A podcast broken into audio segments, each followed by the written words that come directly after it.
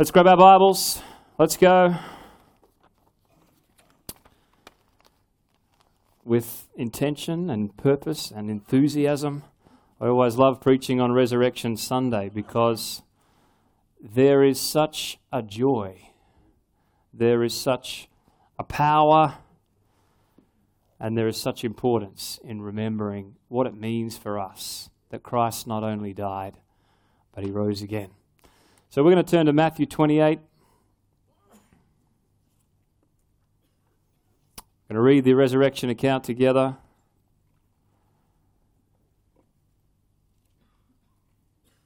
And I have a, just a few thoughts to share, but before we get there, let me pray. Father, I thank you that there is no coincidence in your kingdom.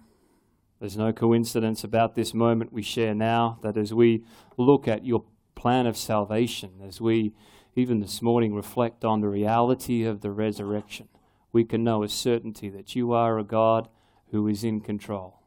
In the midst of the chaos, regardless of what the news reports might say, regardless of the mountains that we face, you are our God, you're with us, you're for us, and you are leading us through. And I pray, Lord, for this moment that we share together, I ask that your words would come alive in our hearts. I pray that they would accomplish all that you desire for us today. We thank you that you are alive, that you're speaking to us, that you are ever leading us deeper into your grace. And I pray that you'd give us eyes to see you, you'd give us ears to hear you, you'd give us hearts that long more and more to know you, Jesus, the power and the reality of who you are. And I just pray that your spirit would move in the hearts and the lives of your people today. We ask in Jesus' name. Amen. Matthew 28. Let's read together verse 1. It says, Now after the Sabbath, towards the dawn of the first day of the week, Mary and the other Mary went to see the tomb. And behold, there was a great earthquake isn't it interesting that as we looked at the death of Christ upon the cross, what happened as he breathed his last? It says there was a great earthquake. The veil was torn in two. The dead saints wandered around the cities. How many of us would like to see that? That'd stir you up a little. And here again we have the resurrection and we have the earth shaking. It says in verse 2 For an angel of the Lord descended from heaven and came and rolled back the stone. And if that wasn't enough, he sat on it. I love that picture. Love the details. His appearance was like lightning, his clothing white as snow, and for fear of him the guards trembled and became like dead men. But the angel said to the woman, Do not be afraid, for I know that you seek Jesus who was crucified. He is not here, for he has risen. Someone says, Amen. Just as he said, Come and see the place where he lay then go and quickly tell his disciples. You know, I love that in all the accounts, of course, the resurrection is recorded in all Gospels, there's always this invitation to come and see. Come and see. Why was it that there was an earthquake? Why was it that the angel came? Not only did he roll away the stone, but he sat on top of it. Why was it that the angel invited them in to come and see? Because he is a God of signs. He gives us signs to point to the reality of who He is. I would suggest, wouldn't just suggest, I'll just tell you, that the stone was rolled away not so Jesus could get out. He had no problem walking through walls. It was rolled away to give us a sign that would point us and move us from unbelief to belief. You see, faith is not wishful thinking. It's an assurance and the certainty and the substance of what we believe. And nothing speaks clearer and louder of that than the resurrection, than the empty tomb. A tomb that you can still go and visit today, and we could argue, well, was that the actual tomb? Was it not? Certainly the message is the same. There is an empty tomb. There is a sign that points us towards a reality. We'll talk more about that in a moment. Not only does he give them signs, but he sends them forth, the angel. Says, Go and tell the disciples that he's risen from the dead, and behold, he is going before you to Galilee. There you will see him. See, I've told you. So they departed quickly from the tomb with fear and great joy. Isn't that a good expression there? With fear. Let's be honest. If you'd just gone and seen an empty tomb where you were convinced a dead man had laid and he was gone and there was an angel sitting on top of a stone, there'd be a little bit of fear. Fear in the sense of the awesomeness of God, but fear in the sense of sheer terror. What does this mean? What does this mean? But it's not just fear, it is great joy. There should always be two realities, I believe, as we look at the resurrection. There should be a sense of awesome wonder. Who is this God that came? Not only did he die, but he rose from the dead. But it should also produce in us great joy. Not just some joy, not just a little bit of joy, enough to get us through this miserable life till the other side of eternity, but great joy. We can live this life in great joy. I'm glad you're happy about that this morning. We'll press on. So they departed quickly with fear and great joy, and they ran to tell his disciples. And behold, Jesus met them. Here's another detail I love. If ever you wondered whether the Lord had a sense of humor, says Jesus appeared, and he says, Greetings. Greetings. Hey. Hi, guys. says they came up, they took hold of his feet, and they worshipped him. And Jesus said, Do not be afraid. Go and tell my brothers to go to Galilee, and there they will see me. Twice in this passage, he says, There they will see me. So much that I love about this account of the resurrection, but something not only here, but every time the resurrection is described in Scripture. There is a reality of Christ meeting with his people. See, it would have been enough, I think, to send the angel the angel sitting upon the stone. I mean, that would have been amazing. That would have been enough for me. I've seen the angel. I'm okay. And yet, not only to Mary, but to the disciples, to the doubting Thomas, to the Peter who had given up and decided he was better off just going back fishing. There comes Jesus to meet with them personally. Didn't write it on the Facebook wall, didn't publish it to his Twitter account. He shows up in person. See, that's the first thing that I love about this resurrection is that it is something for us personally. It's not enough for us just to hear the angel proclaim it, hear the preacher preach it. There is a reality that Jesus wants to come and personally invite us in to the reality of his resurrection.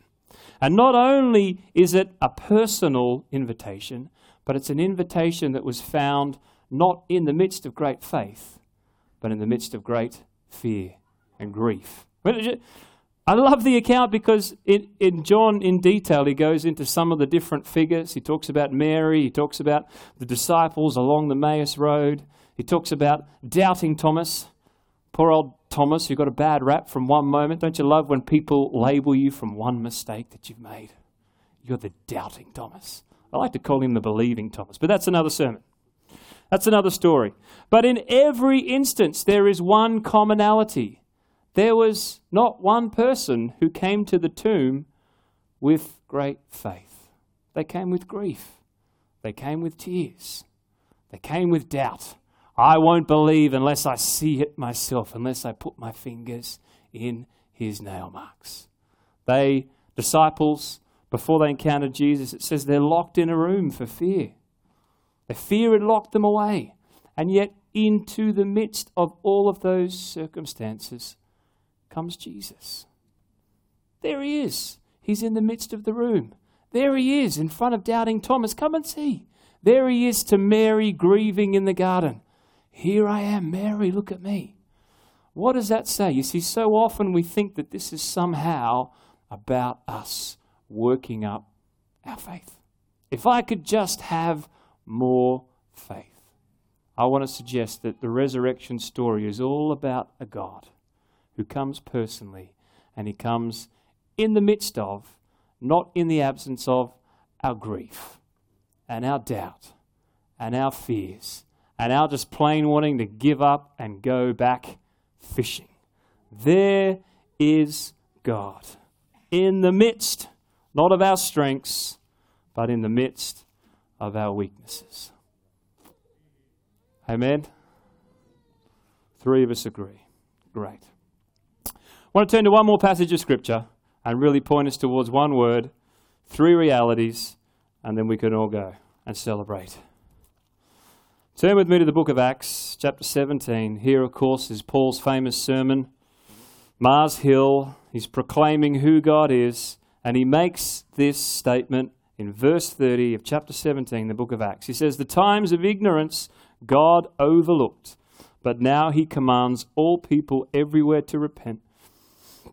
Why, in verse 31? Because he's fixed a day on which he will judge the world in righteousness by a man whom he has appointed and of this he has given assurance to all. That's our phrase for this morning. He has given what? Assurance. To who? To all. He has given assurance to all. How? By raising him from the dead. I want to encourage us this morning along this simple theme. I know there is so much that we could talk about when it comes to the resurrection. But I want to talk about the assurance of the resurrection.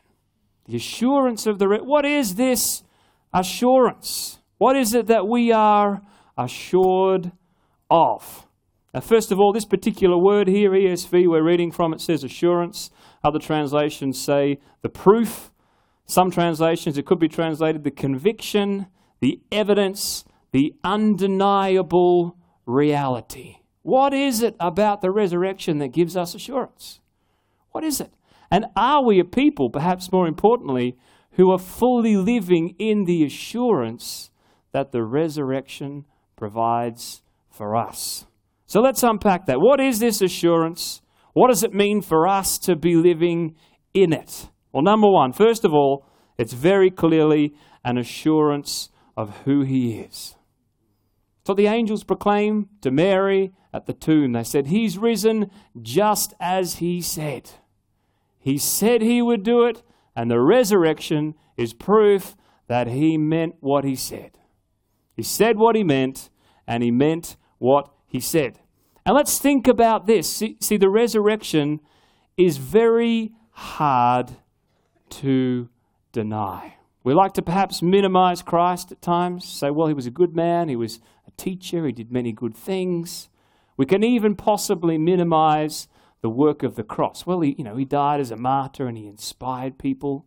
But I tell you what, you cannot get around minimizing the resurrection.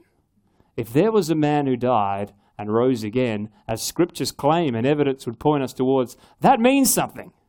That is an assurance, an undeniable reality of something. And indeed, we could go through the evidence. Much evidence over the years, theologians, historians investigating the resurrection, and the evidence is compelling. For us as believers, it is our assurance. It's our assurance. If ever you doubt, is he really who he said he was? You need go no further than the empty tomb and the resurrection. Because if that is true, everything else we can build our lives upon. There's a reality to the resurrection.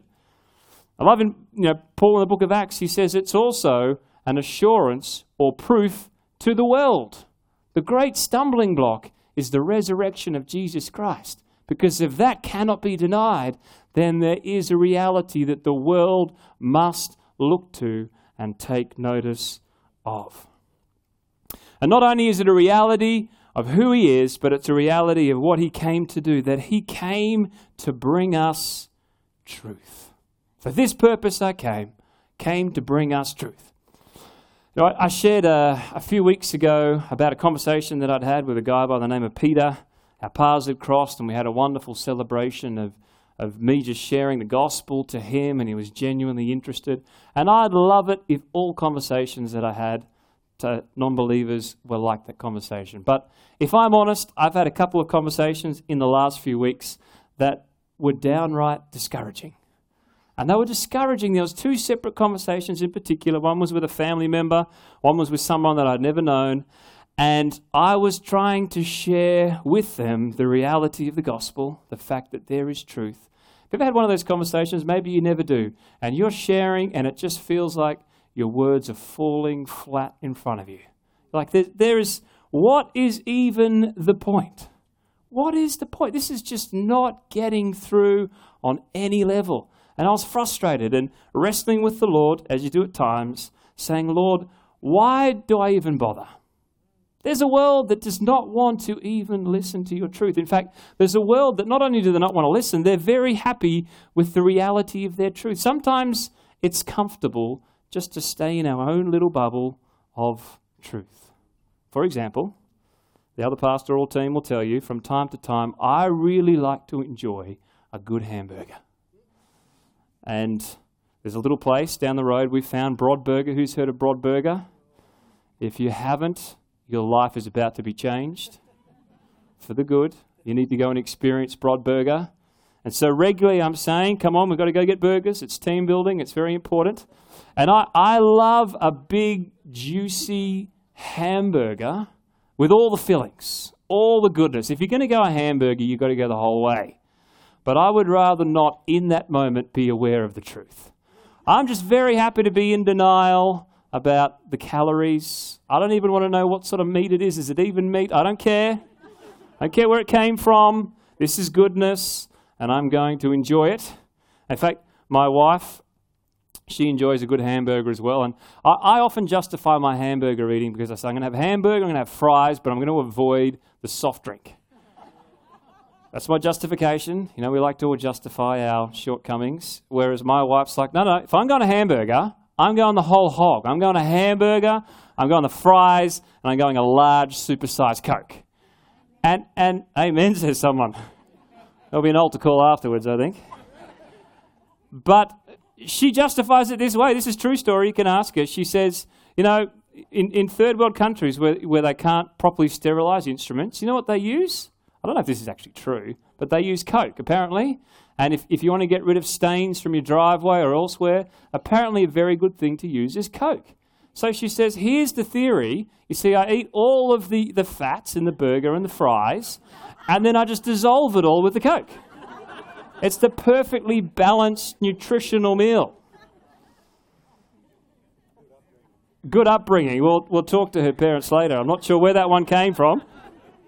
If I'm going a burger, I'm going the whole hog, and I just want to remain in this little bubble of, you know, avoidance of the reality of any truth. But as I was so discouraged from these conversations, thinking, Lord, the world doesn't listen. It's like, you know, they just ha- they don't have ears to hear it. What's the point in even sharing? Lost in darkness.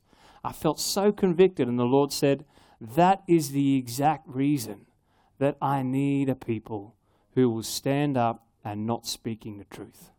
If we stop shining the light, the darkness is already won. That is our mission. It's not always pleasant, it's not always comfortable, but we are called to proclaim light in a dark place. We're called to stand up for truth. We cannot be backwards in coming forwards with all love, with all mercy, with all kindness. But we cannot do that until we have that undeniable assurance of the fact that there is truth. That Jesus is who he said he was, and he came to do what he said he would do to die on the cross, to save a world from their sins, to proclaim the gospel, to preach the good news of Jesus Christ that is affirmed by the resurrection of Christ from the dead. So it's an assurance of who he is, an assurance of the truth that he came to proclaim. It's even an assurance of his eternal purpose. Look at this story. We see here not just Mary, but the other disciples caught up in fear. Peter is so discouraged, he's headed off.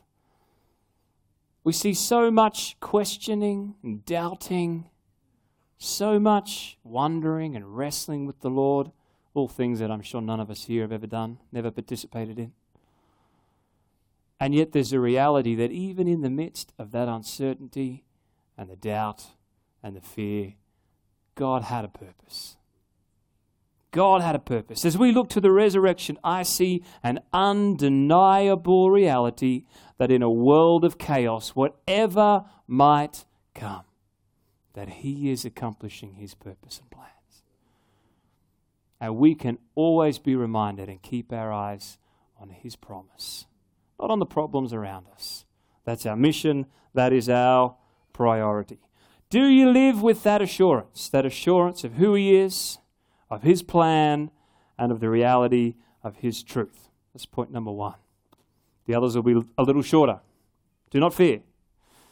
Secondly, there is an assurance of His provision. There's an assurance of His provision. Paul puts it this way 1 Corinthians chapter 15. He says, If Christ did not rise from the dead, then we are still in our sins. But if Christ did rise from the dead, then we can have undeniable assurance that our sins have been washed away. We've heard quite a bit in the media this week about sin. Unless you've been hiding in a rock somewhere, you'll know that there was the what they're calling the worst scandal in Australian cricketing, as there was a, a deliberate attempt to cheat. And I don't want to in any way diminish the reality of sin and of cheating in that way, but I did think a few things. I couldn't help mentioning it in a sermon on Resurrection Sunday. I thought, isn't it funny as a society how we still have some sort of a conscience? We do. We can recognize that something is wrong, and yet it seems a little bit warped. Because in so many ways we, we celebrate sin. The way to fame is often to release a compromising video of yourself. Popularity, we celebrate all sorts of immorality and innuendo. But when it comes to messing with the cricket ball, we know what is right and wrong. There is black and whites in this life. At the moment, it's only to do with cricket, but it's okay. You see, there is still this reality, even with our warped consciousness, of sin. And sin will always find us out. And every time, even this week, as we've seen this sin come to the light, there is this reality of forgiveness. Sin and forgiveness. And we've had players pleading for forgiveness. Please forgive us. We're so sorry for the mistakes we've made. We've messed up. And articles, one article was entitled this Can the Australian people ever forgive the cricketers for the mistake that they've made. There is this awareness of sin and this recognition of the need for forgiveness. You see, I would suggest that although we have a warped conscience, there, there is still a reality in the heart of humanity of the presence of sin and our need for forgiveness. Will the Australian people ever forgive the Australian cricket team? I don't know. But I tell you what, as believers, here is our assurance our assurance because Christ has been risen from the dead. That as we stand before God at the end of our lives, we will stand not in our own works and righteousness, but clothed in His righteousness, with our sins washed away, welcomed in as His sons and daughters. What an incredible privilege it is. We don't have to live and wrestle and wonder can we be forgiven? Will we ever be forgiven? Christ says, Look at me. Look at the price I've paid for your sin and my resurrection from the dead. And live with the assurance that it offers the believer that your sins have forever been dealt with. Do you live with that assurance? We don't know how long we are to live, number of our days, but would you say if you died this day, that you would die with an assurance of where you're going, an assurance of the salvation that He offers. Very quickly, I want to touch on one more assurance. We have assurance of who He is, we have assurance of His provision, but we have an assurance now, not just in the everlasting, in the resurrected life. We have an assurance of His power. We have an assurance of His power. The resurrection is the ultimate symbol of God's power. Christ said, uh, Paul says of Christ, he says, the same Spirit that raised Christ from the dead is at work in our hearts and our lives. Because he has risen from the dead, we know this power that raises the dead to life, the power that rescues sinners, the power that conquers sin, and the power that will keep us until the day that we stand before him in glory. I've been reflecting this week, though, on the nature of this power. So often I think we, we look at the power of the resurrection, we look at what Christ has accomplished, and perhaps because of some misguided teaching, we think, well, it's, it's got to be the power for us to avoid suffering, the power for us to live in great prosperity and to have a, a fancy house and to be removed from any trial and tribulation in this world. I would say, rather than it being a power that is removed from trial and tribulation, it's a power that we find in the midst of trial and tribulation and difficulty. That's a clap. Thank you. Who was that, Anne? Full marks to you. I was um, watching a movie on Thursday. It's just come out at the cinemas. It's called Apostle Paul. Who's seen the Apostle Paul? What's it called? Paul, Apostle of Christ. Few people. If you haven't seen it, it is worth a watch. Just don't go in thinking it's going to be a nice, happy, celebratory movie about the life of Paul.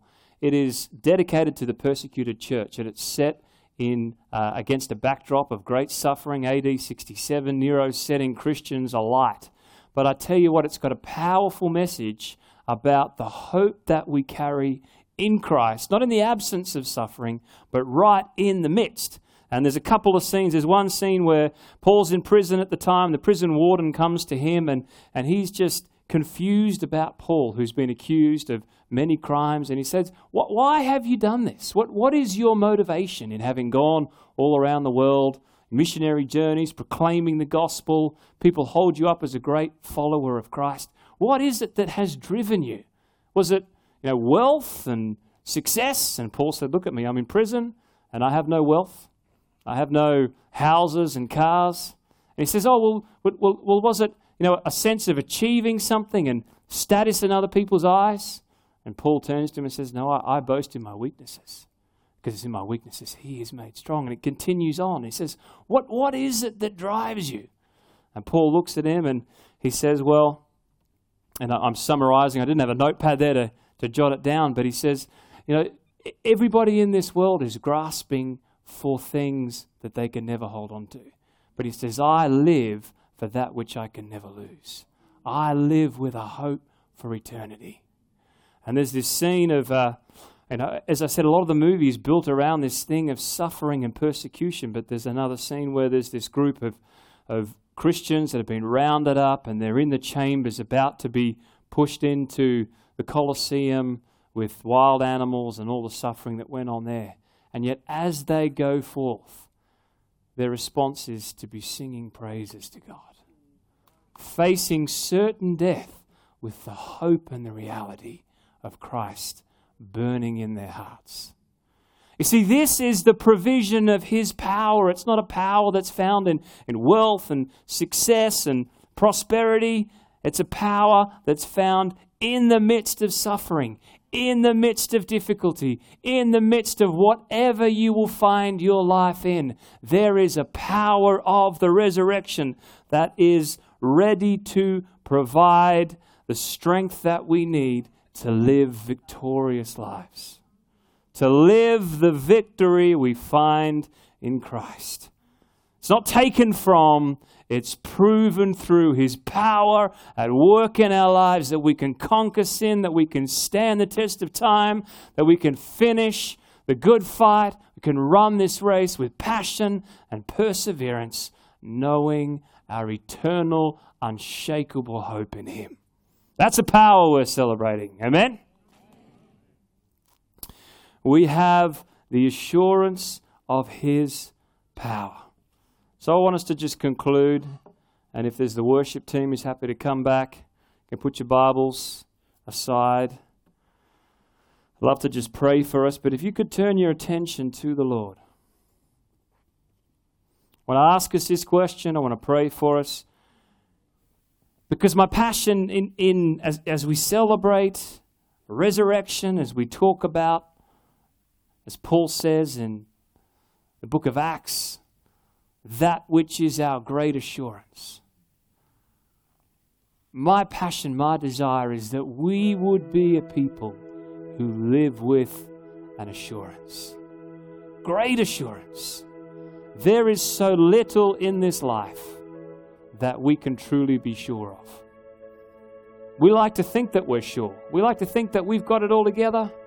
I eat healthy, I exercise. If you think about it, there is so little of our lives that we actually have any control over. But there is an assurance that we can live with, that the world can never live with. There's an assurance of the reality of who He is. There's an assurance of His provision. When we stand before Him, our sins are forgiven, we're washed clean. And there's an assurance of resurrection power that's at work in our midst and our lives today. Do you live with that assurance? The assurance that the resurrection brings. Let's pray.